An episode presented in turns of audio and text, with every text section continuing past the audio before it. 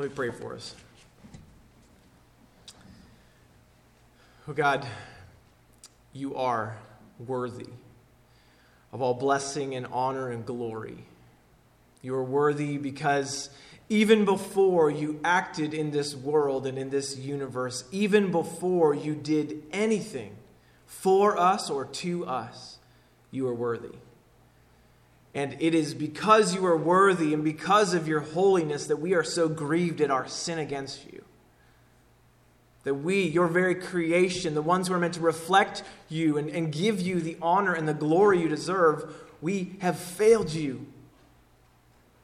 God, it is devastating that we would do that to you. That we are under a curse of the law, and yet you have made a way. Would you open our hearts to worship you even as we hear from you this morning? In Christ's name, amen. If you want to turn to Galatians chapter 3,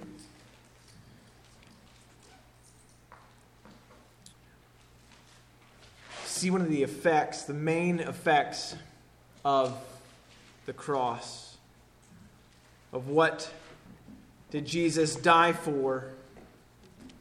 What did it accomplish?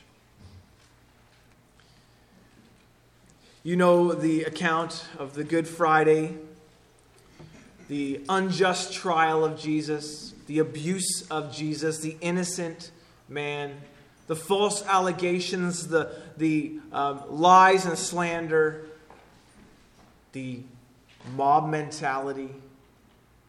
It was brutal towards Jesus that day, and yet he never hurled one insult, never stopped it, never rejected what was to happen.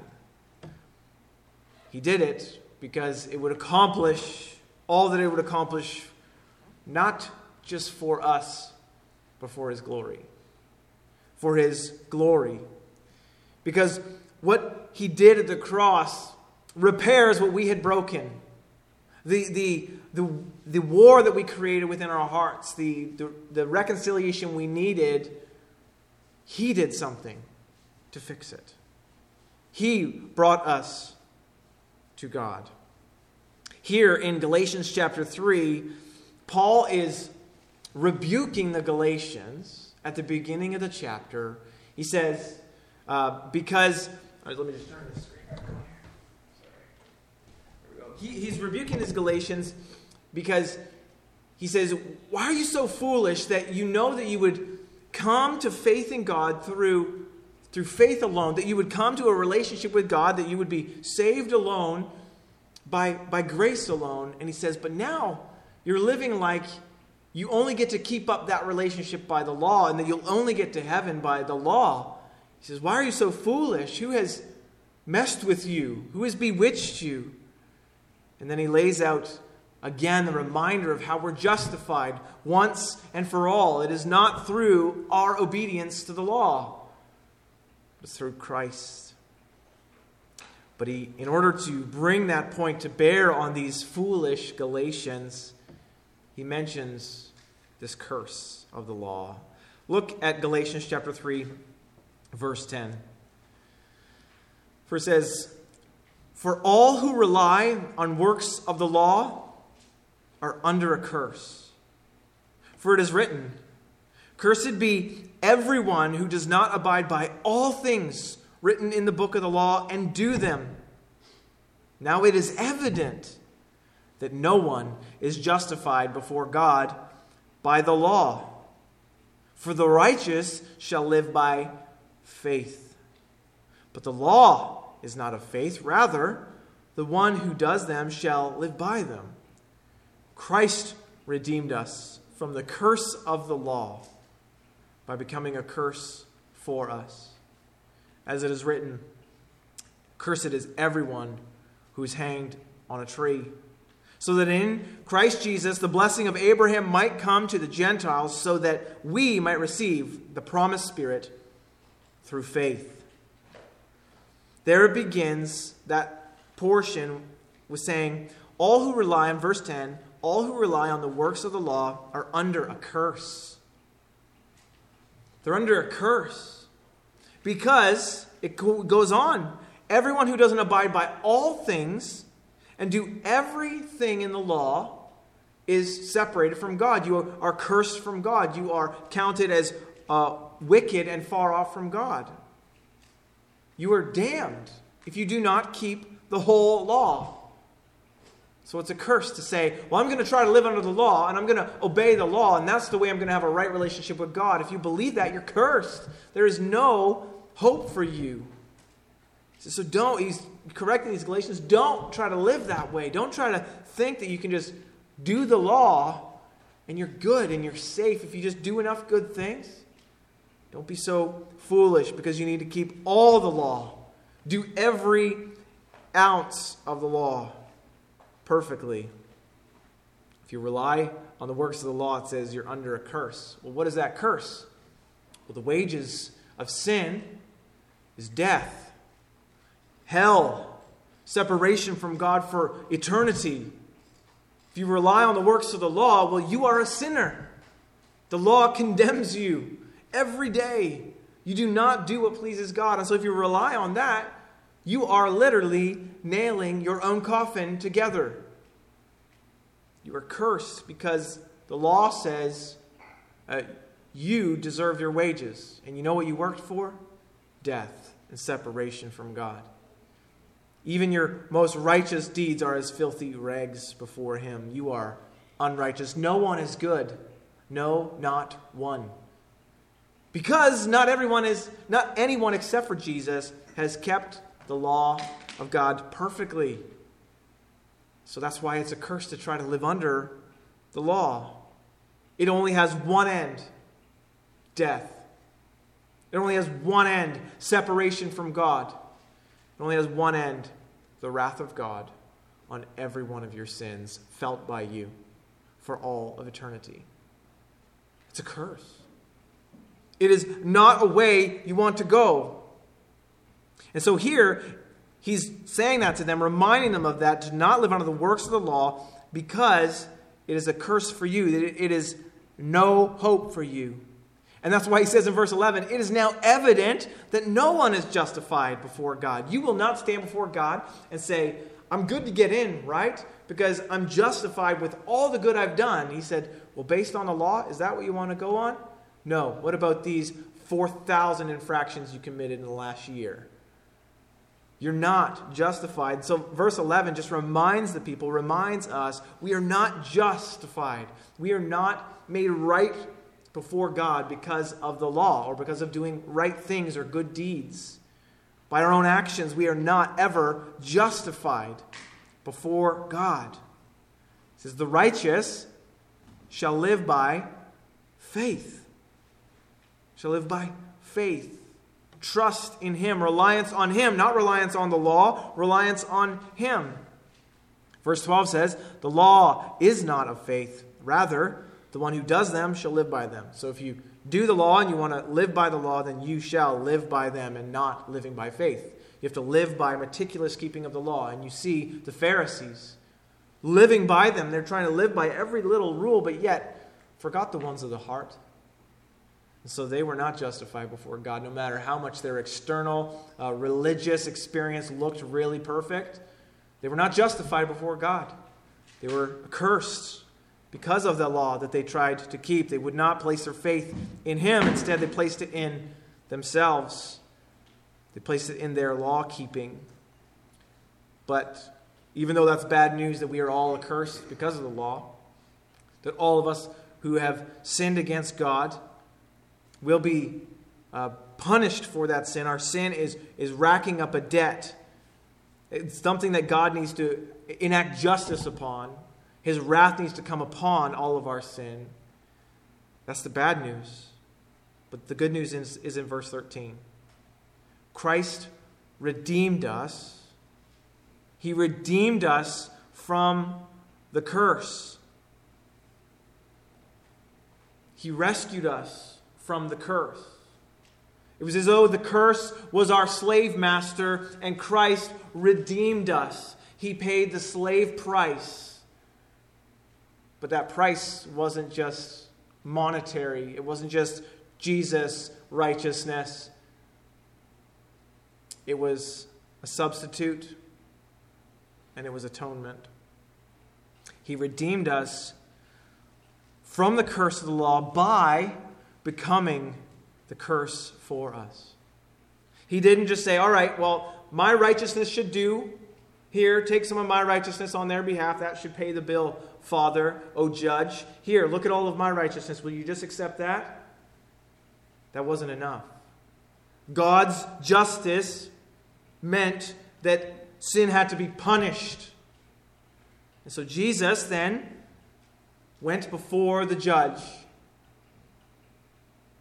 The earth grew dark, and the judge looked on Christ as one who was cursed, one who would face death and separation from the favorable presence of God. That the wrath of God would pour out on that sin that day. If you trusted in Him, your sin was on Him, and He was accursed for you. He faced death and wrath. He became a curse for us. And then it says there, interestingly, at the end of verse 13 Cursed is everyone who is hanged on a tree.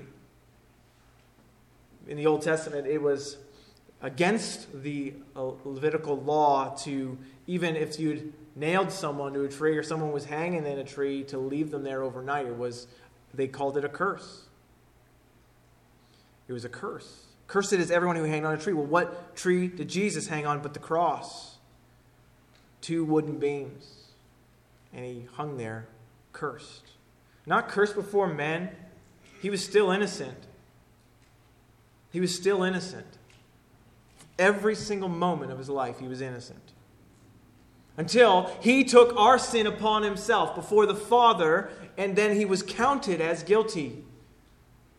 More guilty than you will ever be and for everything that you will never know. He became a curse for us. 2 Corinthians 5:21 famously says it this way, uh, he made him who knew no sin, he was innocent.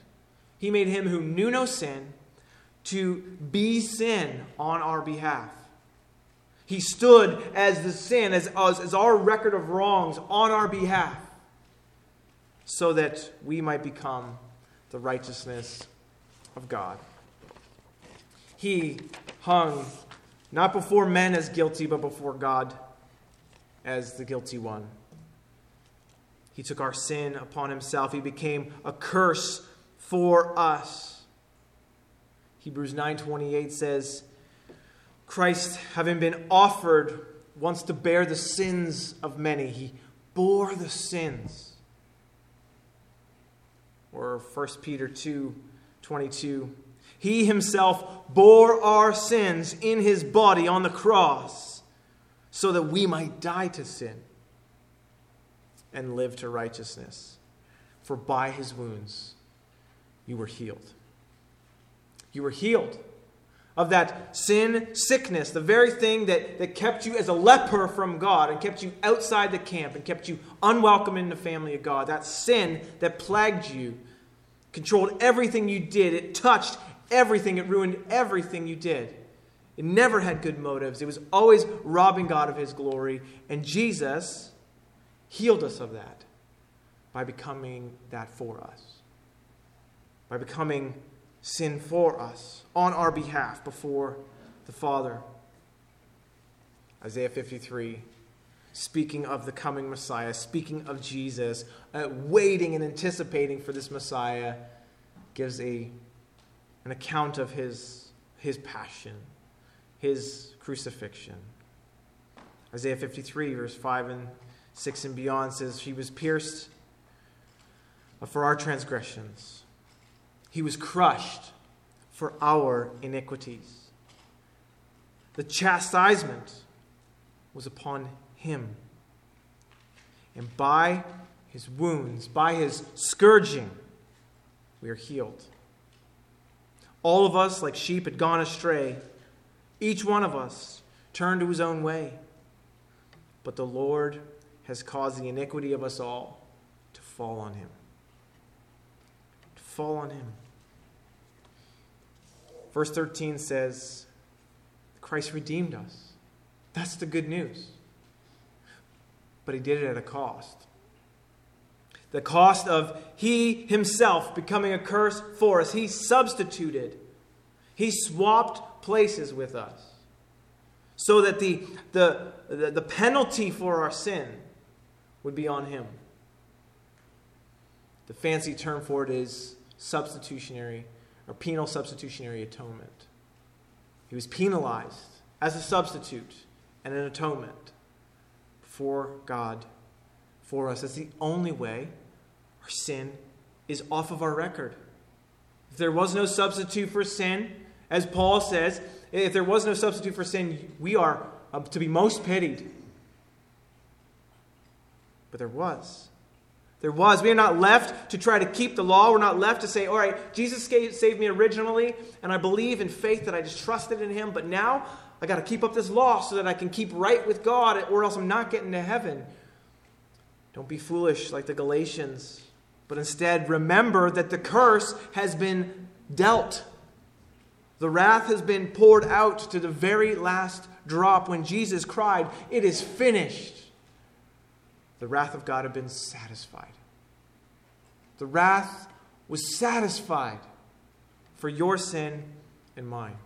And for anyone who has not yet trusted in Christ, the wrath remains. Romans says we are heaping up wrath against ourselves. One day it'll be poured out. It was either poured out on Jesus or it'll be poured out on us for all of eternity. And the only way to ensure it's not poured out on us is to stop relying on the law to stop looking to our good deeds, to stop looking to our religion and our, our own self, and to, by faith, trust that He became the curse for us. Grieve that. The perfect, innocent Son of God stood before the Father condemned because of our sin, so that we might be free. Further down in Galatians in chapter 4, it says this, starting at verse 4. But when the fullness of time had come, God sent forth his Son, born of a woman, born under the law, to redeem those who were under the law, so that we might receive adoption as sons. And, and because you are sons, God has sent his Spirit of his Son into our hearts, crying, Abba, Father. So you're no longer a slave, but a son. And if a son, then an heir through God. We are co heirs with Christ. It's an, incredible, precious, like that passage there, verses 4 to 7 of Galatians 4, speaks of so much Jesus coming, redeeming us from under the law, freed, so that we might receive adoption as sons. Sons are the heirs, and that's why the language is masculine.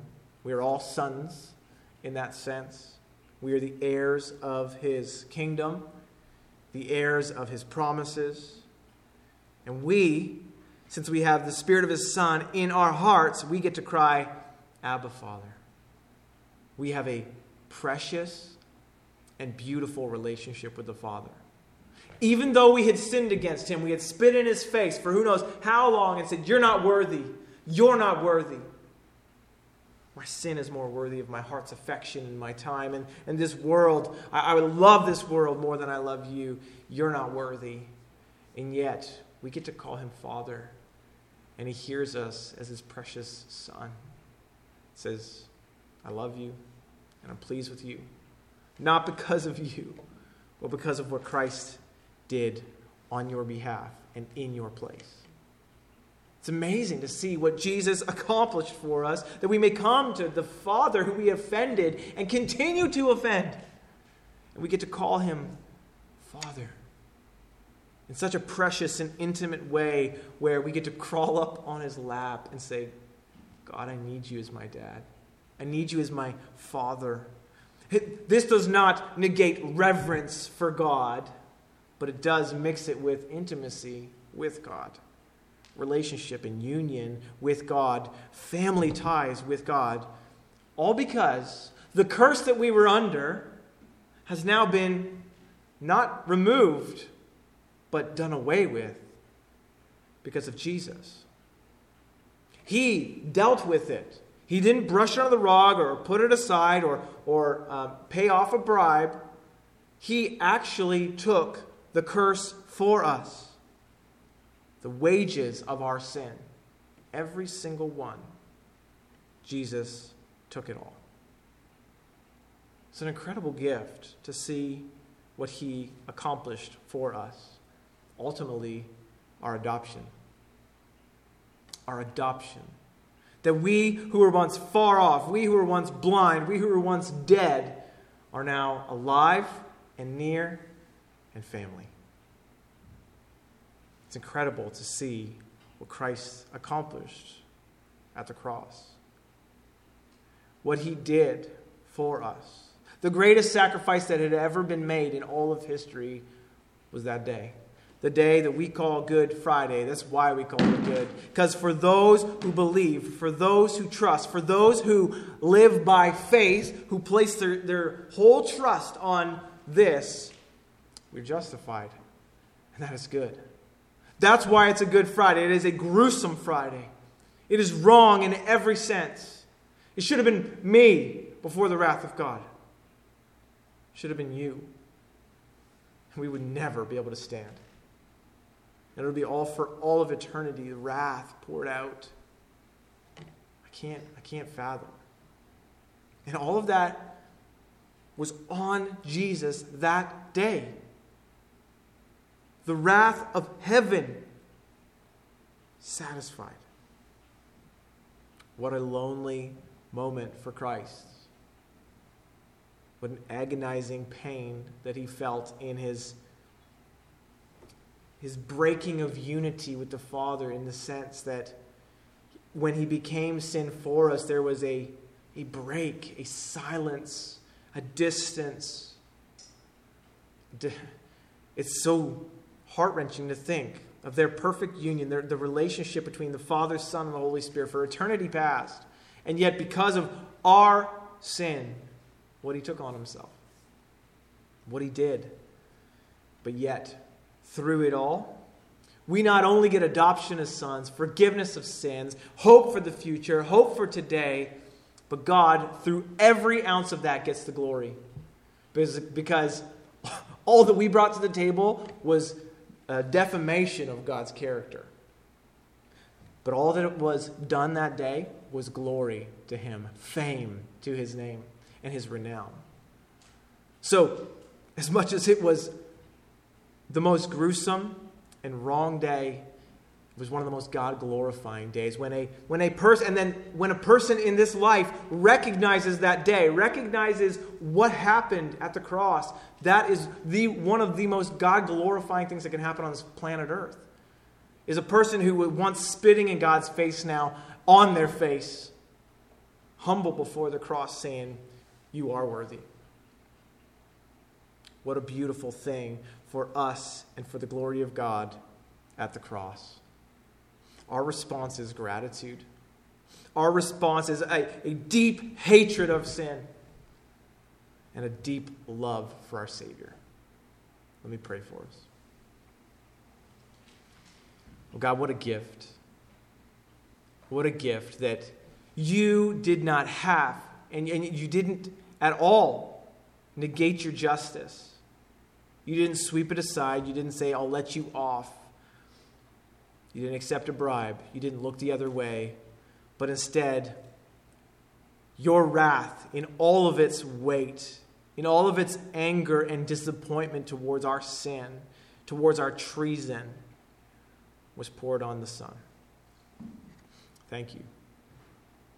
Thank you that we now are freed. We are no longer slaves, that we are sons.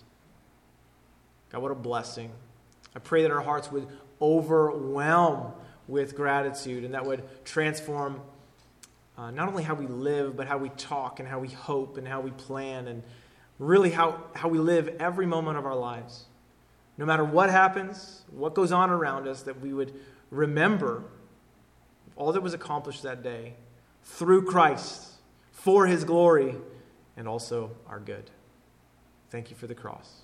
It's in Christ's name we pray. Amen.